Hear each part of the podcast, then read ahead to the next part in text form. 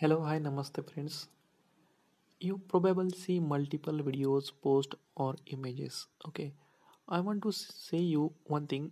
When you see those all the things, C means A, B, C. C means C capital. Okay, so these are seeing any videos. They are multiple types. C means crumble, crush, create, crawl, conquer or kill. Okay. So some of those contents are like this. Okay, I give you in a short way some examples. Okay, some of the contents are like negative, some of them are entertaining, or some of them killing your times. Okay, so this type of video seeing is a waste of energy. Understood?